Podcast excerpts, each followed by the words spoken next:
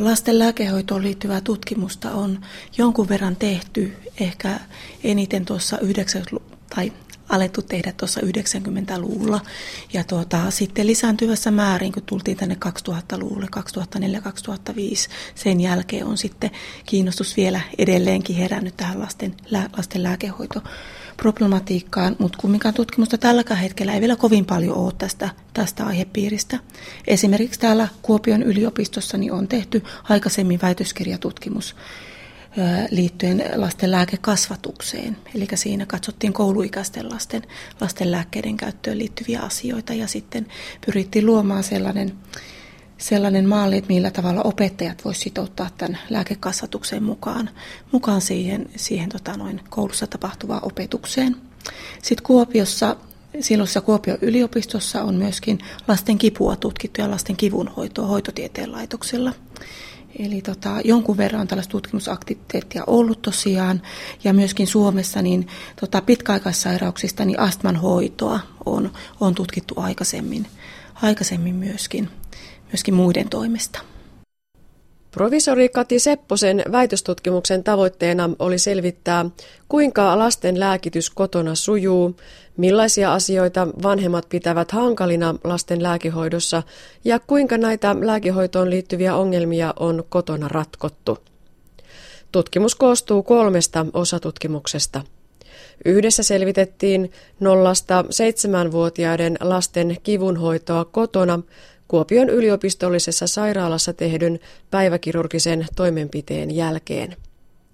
Toinen aineisto selvitti 0-12-vuotiaille lapsille hengitystieinfektioon määrätyn antibioottikuurin toteutumista ja kolmas osatutkimus kuvasi 7-12-vuotiaiden astmaa sairastavien lasten kokemuksia astmalääkkeiden käytöstä.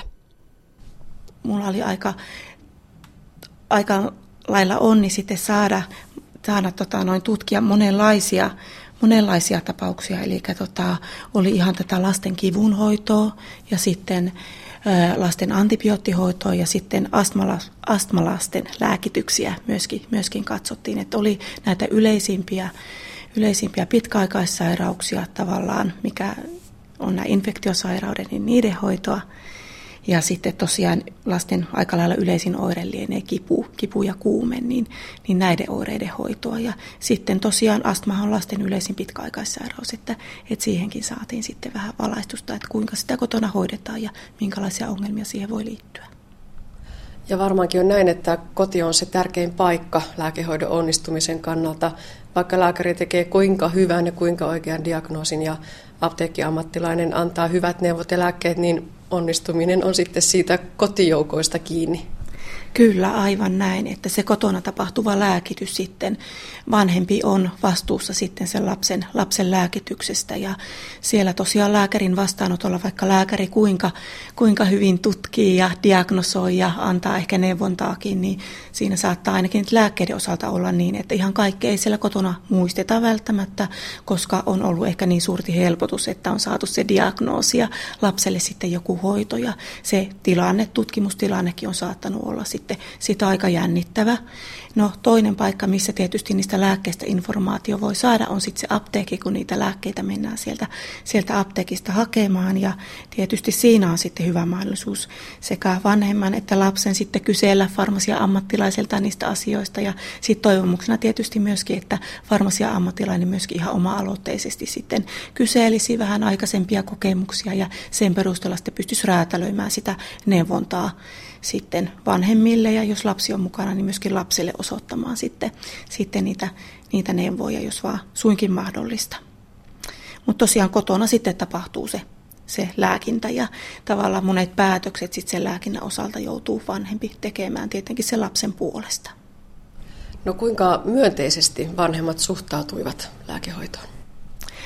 No kyllä vanhemmat aika myönteisesti suhtautuu lääkehoitoon, erityisesti jos ajattelee nyt vaikka sitä antibioottihoitoa, mitä, mitä lääkärit oli sitten lapsille määränneet erilaisten infektioiden hoitoon, niin tuota, kyllä huomattiin, että vanhemmat tosi hyvin sit antaa ne lääkkeet lapselle, mitä on määrätty, vaikka sen antibioottikuurin loppuun saakka, niin 92 prosenttia vanhemmista toteutti tämän antibioottikuurin sillä tavalla, kun lääkäri oli sen sinne reseptiin kirjoittanut.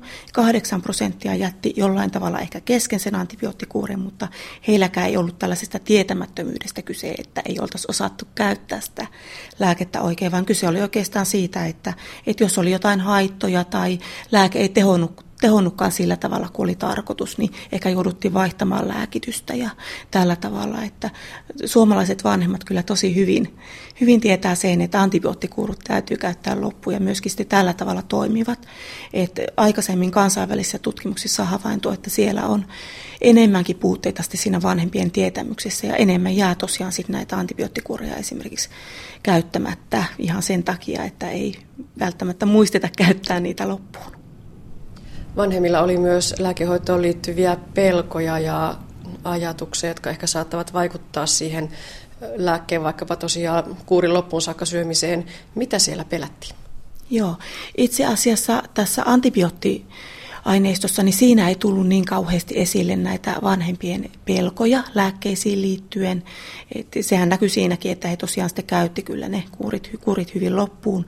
Mutta sen sijaan sitten kun tutkittiin näitä pitkäaikaissairaita lapsia, eli astmaa sairastavia lapsia, heidän vanhempiaan, niin sitten tietysti kun lapsella on tällainen pitkäaikainen lääkitys, niin siihen voi sitten liittyä erilaisia pelkoja siitä, että minkälaisia pitkäaikaisvaikutuksia sitten näillä lääkkeillä on, joita monet vuodet lapset joutuu käyttämään. Ja ehkä sellaista pelkoa sitten oli näillä näillä tota, pitkäaikaissairaiden lasten vanhemmilla. Esimerkiksi noiden kortikosteroidilääkkeiden osalta lapset käyttää hengitettäviä, inhaloitavia kortikosteroideja siellä kotona astman ylläpitohoitona, niin tota, niiden kohdalla sitten esimerkiksi nehän voi vaikuttaa jollain tavalla pituuskasvuun, niin vanhempia kauheasti askarrutti se, että, että voisiko niillä olla sitten, sitten vaikutusta, vaikutusta tähän asiaan. Ja, ja tavallaan sitten huojentava tieto vanhemmille voisi olla, että, että tietysti jos niitä suurina annoksina joutuu käyttämään niitä inhaloitavia kortikosteroideja, niin kasvu saattaa pikkaseksi aikaa tota, pysähtyä, tai en pysähtyä, mutta vähän, vähän tota, hiljentyä ja sitten, sitten kun taas se astma on paremmassa vaiheessa ja voidaan näitä lääkeannoksia pienentää, niin sitten yleensä lapsi kirii sen kasvun, kasvun takaisin. Että tutkimuksessa ei ole havaittu tosiaan, että sillä olisi lapsen lopulliseen pituuteen sillä lääkityksellä oikeastaan, oikeastaan mitään merkitystä merkitystä. Eli, eli tavallaan olisi hyvä, että siellä lääkärissä ja apteekissa niin näistäkin asioista voitaisiin vanhempien kanssa keskustella ja, ja sillä tavalla ehkä päädytäänkin siihen, että ei tässä nyt mitään hätää ole, että mitään, mitään sellaisia kauhean haittoja välttämättä lääkkeillä ei sitten olekaan. Että tavallaan tällaisia turhiakin pelkoja voitaisiin sitten vähentää, kun niistä asioista osattaisiin vaan keskustella. Entä sitten se lapsi ja hänen näkökulmansa lääkitykseen? Ainakin meillä asuu lapsia, jotka inhoavat tablettien nielemistä. Se nousi esille myös tässä omassa tutkimuksessasi. Joo, kyllä. Tota, joillekin lapsille tietysti tablettien nieleminen voi olla hankalaa, mutta aika mielenkiintoista oli, että, että myöskin näiden liuosmuotoisten lääkkeiden nieleminen ei ole aina helppoa.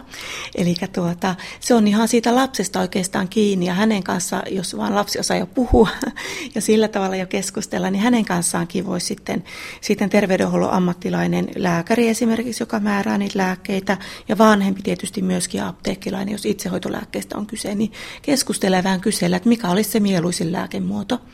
Että aika monesti kumminkin se tabletti on. Jos lapsi osaa niellä tabletin, niin se ei oikeastaan maistu silloin pahalle eikä tunneta makuongelmia, että se voi olla tosi hyvä vaihtoehto.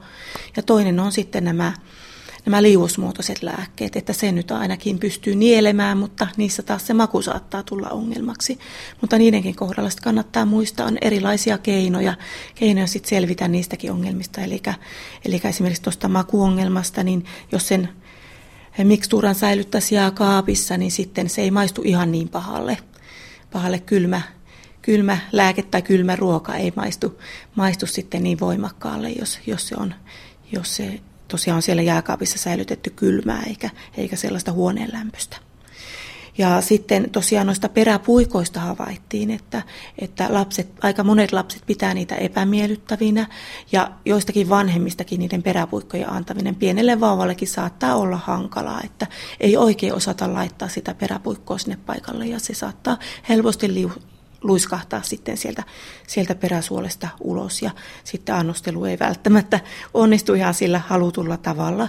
Niin tota, ihan tällaisille pienille vauvoillekin voi sitten miettiä, että, että olisiko sitten joku joku tällainen liuusmuotoinen lääke esimerkiksi, jonka voisi sille lapselle antaa. Että aika tapauskohtaisia on nämä kysymykset. Tietysti jos lapsi sitten oksentelee ja, ja hänellä on paha olo, niin silloin melkein se peräpuikko on se, se ainut vaihtoehto, että sitten tavallaan ne liuusmuotoiset tai tablettimuotoiset ei välttämättä mene alas tai sitten saattaa olla, että ne tulee ulos sitten, sitten aika nopeasti, jos on sitä pahoinvointia.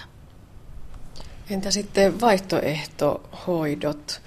Sitäkin tässä väitöksessäsi hieman sivuttiin. Mitä mieltä vanhemmat ovat niistä? Joo, vaihtoehtohoitoja ihan pikkasen sivuttiin esimerkiksi noissa astmalasten tai kun tutkittiin astmaa sairastavien lasten lääkehoitoja ja tuota, vanhemmilta kysyttiin sitten, sitten siitä, että mitä mieltä he on näistä vaihtoehtoisista hoitomuodoista, niin siellä kyllä vanhemmat oli aika lailla sitä mieltä, että he ei mielellään käyttäisi luontaislääkkeitä lasten, lasten oireiden tai sairauksien hoitoon, koska niiden teho ei ole tutkittu eikä niiden haittavaikutuksista kauhean paljon tiedetä, erityisesti lasten, lasten lääkinnässä. Lääkinnässä se on vähän sellainen, sellainen asia, että vanhemmat siihen varauksellisesti, varauksellisesti suhtautuu, mikä on toki ihan ymmärrettävää. Sen sijaan itsehän ei tietysti sano, että he vois kokeilla, mutta ehkä lapselle olivat sitten, sitten vähän varovaisempia käyttämään tällaisia luontaislääkkeitä. Mitä Kati Sepponen sanot tutkimuksesi tuloksista? Olivatko ne sellaisia, mitä ajattelit, että tästä aineistosta varmaankin nousee esille?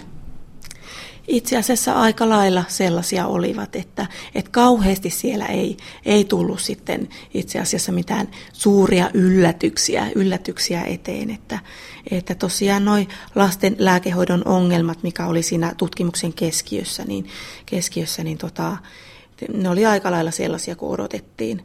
Aika tietysti yllättävää oli, että antibiooteilla koettiin olevan melko paljon niitä haittavaikutuksia, eli noin 17 prosenttia vanhemmista ilmoitti jonkunlaisia haittoja niistä antibiootti antibiooteista aiheutuneen siellä kotona, mutta tosin tietysti osa näistä haitoista saattaa johtua siitä infektiosta, mitä näillä lapsilla, lapsilla sitten oli, että, että kaikki ei välttämättä suoranaisesti johtunut niistä antibiooteista, mutta sitä on hankala sitten tietysti osoittaa, että, että mikä johtuu antibiootista ja mikä johtuu sitten, sitten siitä, siitä itse sairaudesta. Ja se on hyvä, että vanhemmat näistä asioista kumminkin puhuu ja ehkä pitäisi puhua enemmänkin vielä niiden terveydenhuollon ammattilaisten kanssa, kanssa, että jos joku asia vaan askarruttaa, niin, niin sitten ottaa ihan reippaasti yhteyttä tai etukäteen jo sitten keskustella. Keskustella, jos joku on mielen päällä, niin sieltä varmasti saattaa sitä apuakin sitten löytyä ja ohjeistusta sitten, sitten siihen liittyen, että mitkä esimerkiksi haittavaikutukset on sellaisia, mihin täytyy sitten vakavasti suhtautua ja mitkä on sitten sellaisia kenties ohimeneviä tai, tai ei niin vakavia ja sitten myöskin tuosta lääkkeiden ottamisesta ja siihen liittyvistä ongelmista, niin, niin vanhemmat tietysti varmaan haluaa vielä enemmän sitä tietoa, että siellä kumminkin kaikenlaista sitten sattuu siellä kotona ja lapsi ei suostukaan ottamaan sitä lääkettä, niin tavallaan olisi ihan kiva, että siellä lääkärin vastaanotolla tai apteekissa siitä olisi keskusteltu jo, että jos tulee jotain ongelmia, niin mitä voisi sitten kotona tehdä. Ja myöskin tietysti tosiaan siihen lääkkeeseen lääkemuodon valintaan jo ihan siinä heti lääkettä määrättäessä tai suositeltaessa, niin oltaisiin jo osattu kiinnittää huomiota. Oltaisiin ehkä kysytty vanhemmilta, että, että onko aikaisemmin ollut käytössä tätä lääkemuotoa ja onko siihen liittynyt jotain erityistä. Ja sitten voidaan vielä kertaalleen harkita, että mikä olisi juuri tälle lapselle sitten se, se sopivin vaihtoehto. Entä sitten tutkimuksen puolella? Väitös on nyt tässä kirjoissa ja kansissa. Vieläkö tutkimus jatkuu saman aiheen ympärillä? No varmasti tutkimus jollain, jollain tavalla jatkuu vielä. Et itse en ole omalta kohdaltani tehnyt vielä, vielä päätöksiä siitä, että, että kuinka syvällisesti ja kuinka paljon jatkossa tutkisin, mutta meillä on hyviä gradutyöntekijöitä tässä, pro-gradutyöntekijöitä, farma, farmasian opiskelijoita nyt, jotka haluaa tutkia edelleen tätä aihetta. Että ainakin sitä kautta tulee sitten uutta, uutta tutkimustietoa tähän liittyen. Ja tällä hetkellä meillä itse asiassa on vielä muutama pari-kolme kappaletta vielä tällaista väitöskirjatyöntekijääkin, jotka tekevät, tekevät tästä aihepiiristä, ei tosi mun ohjauksessa, mutta kumminkin sosiaalifarmasian oppiaineissa tähän aihepiiriin liittyvää tutkimusta, että lisää on kyllä tulossa vielä lähivuosina.